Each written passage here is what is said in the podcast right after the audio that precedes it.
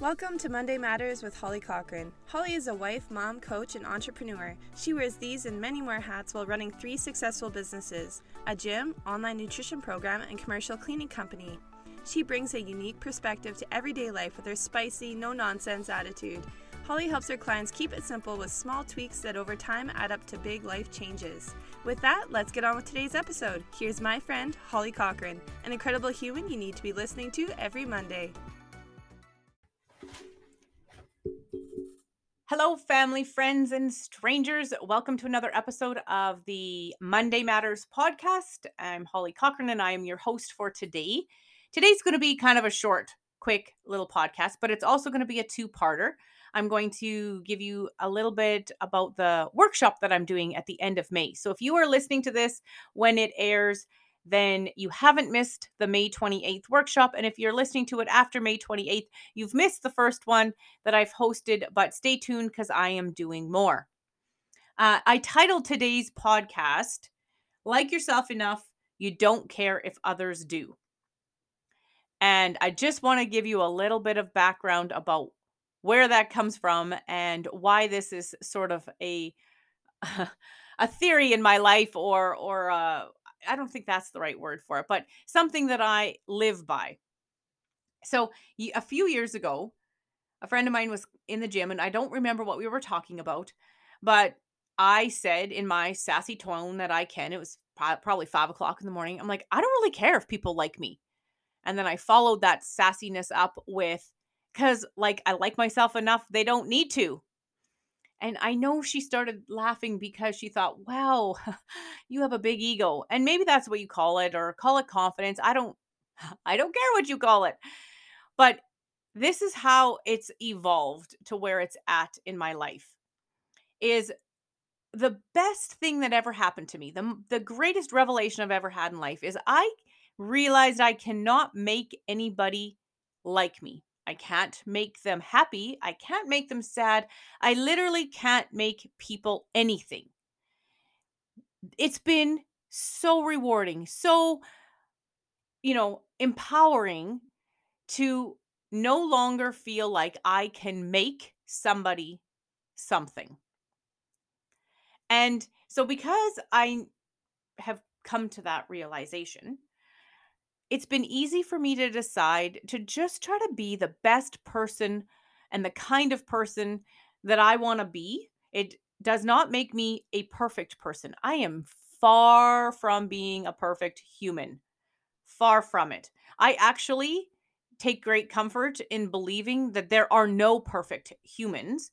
So it's easy for me when I screw up to just own it knowing full well that whoever I am apologizing to for my screw up has made a screw up or two of their own in their lives, whether they're admitting them or not, because some people are not very good apologizers and don't own their mistakes very well. But I know they make them because there are no perfect humans, and I take great comfort in that.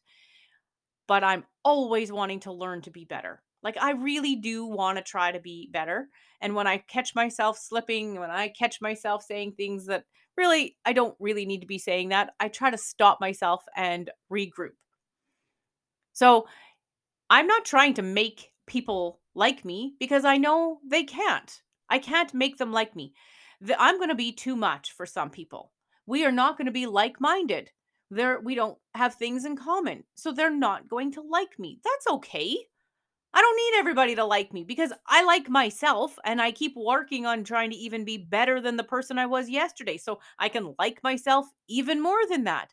And when I'm doing that, the people that gravitate towards me are the and want to be around me and want to be friends with me are like-minded people that I enjoy. That's who I'm attracting. It's fantastic the way this um is evolving in life is the more I stop caring about what other people's what are other people think about me, and the more I stop trying to make people like me that don't like me, the fuller my life is of people who get me and who support me and who want to be around me and who enjoy the same things that I enjoy and want to have the kinds of conversations I want to have and not having to try so hard to be what the person in the room wants me to be, but just be the person I am, it has been so freeing. And I highly recommend it to anybody out there listening who spends a lot of time wondering if people are liking you. And I I say this as if it's an easy thing. Like, here, you're going to listen to this podcast, flip the switch and now you don't care if other people like you. I know that's not going to be how it works. Because if it worked that way, the people that are closest to me that still worry about what others think would have probably switched flipped the switch. I know that it is a really hard thing for some people to do, harder than it was for me. Some people are just wired differently. I think I think the fact that I don't care what other people think of me is kind of a gift because I don't think everybody has it and I'm really grateful for that gift because I feel like it makes me not be as stressed out about things that some people are stressed out about. But if you could, for just a second, recognize that you can't make them like you, whoever they are, and you can't make them happy, and you can't make them sad, that they get to get up every day and choose their mood just like you do, then now that you're not busy making them something, you get to just be you. Work on being you. Find out who is attracted to the you that you are and you know, fill your world with the beautiful souls that want to talk about the things you want to talk about and and uh, are like-minded and interested in the things you're interested in and don't think that you are too much.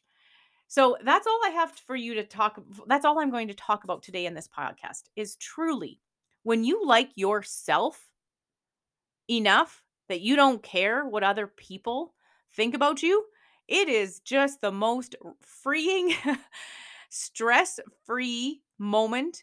And I encourage you for just a second to take a pause and think, okay, if I can't make them like me, I might as well just like myself.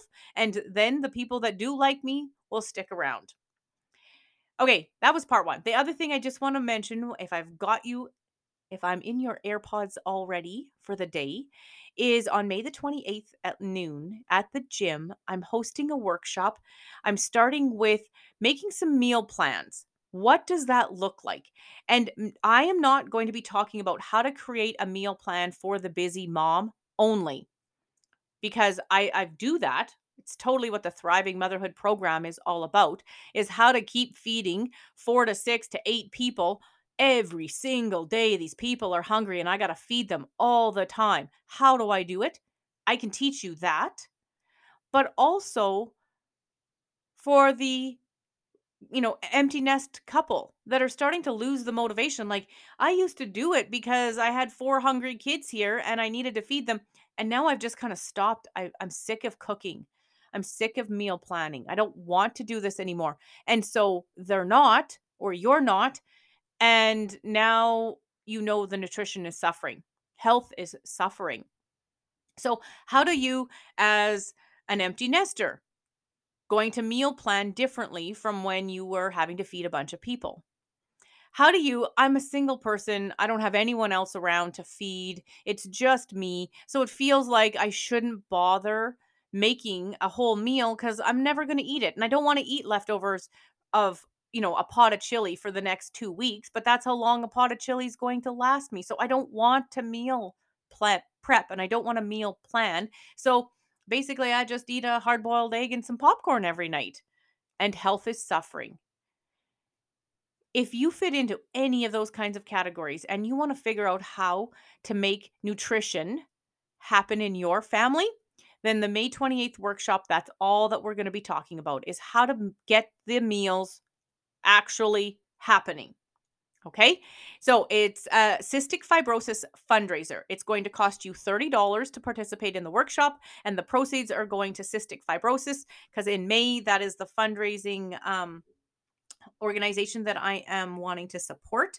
My niece has cystic fibrosis, and last May we donated a thousand dollars. And so I don't know if the workshop's going to bring in a thousand dollars, but whatever I can make in this weekend of May the 28th is going to cystic fibrosis. You can come to the gym to um, participate, or you can join in on a Zoom link. I'm going to try to stand still in front of the camera so that you can watch this workshop on a Zoom link. And if I'm really technologically smart, I'm going to be able to send the link out after the workshop is over. So you can send me a message and I will show you how to donate the $30 through my Zen planner. And um, you can participate in the very first workshop that we're hosting on May the 28th. Well, I hope you guys have a fantastic day. If today is Monday, go and crush the week. You deserve to feel amazing. Thanks for listening to Monday Matters with Holly Cochran. If you haven't already, make sure you subscribe to Monday Matters, leave her a review, and share this episode on your social media. Should you have any questions about what you listen to or want more information, reach out and send her a message at K2 Thriving Motherhood on Instagram and Facebook. She loves hearing from her listeners and responds to each one personally. See you next time.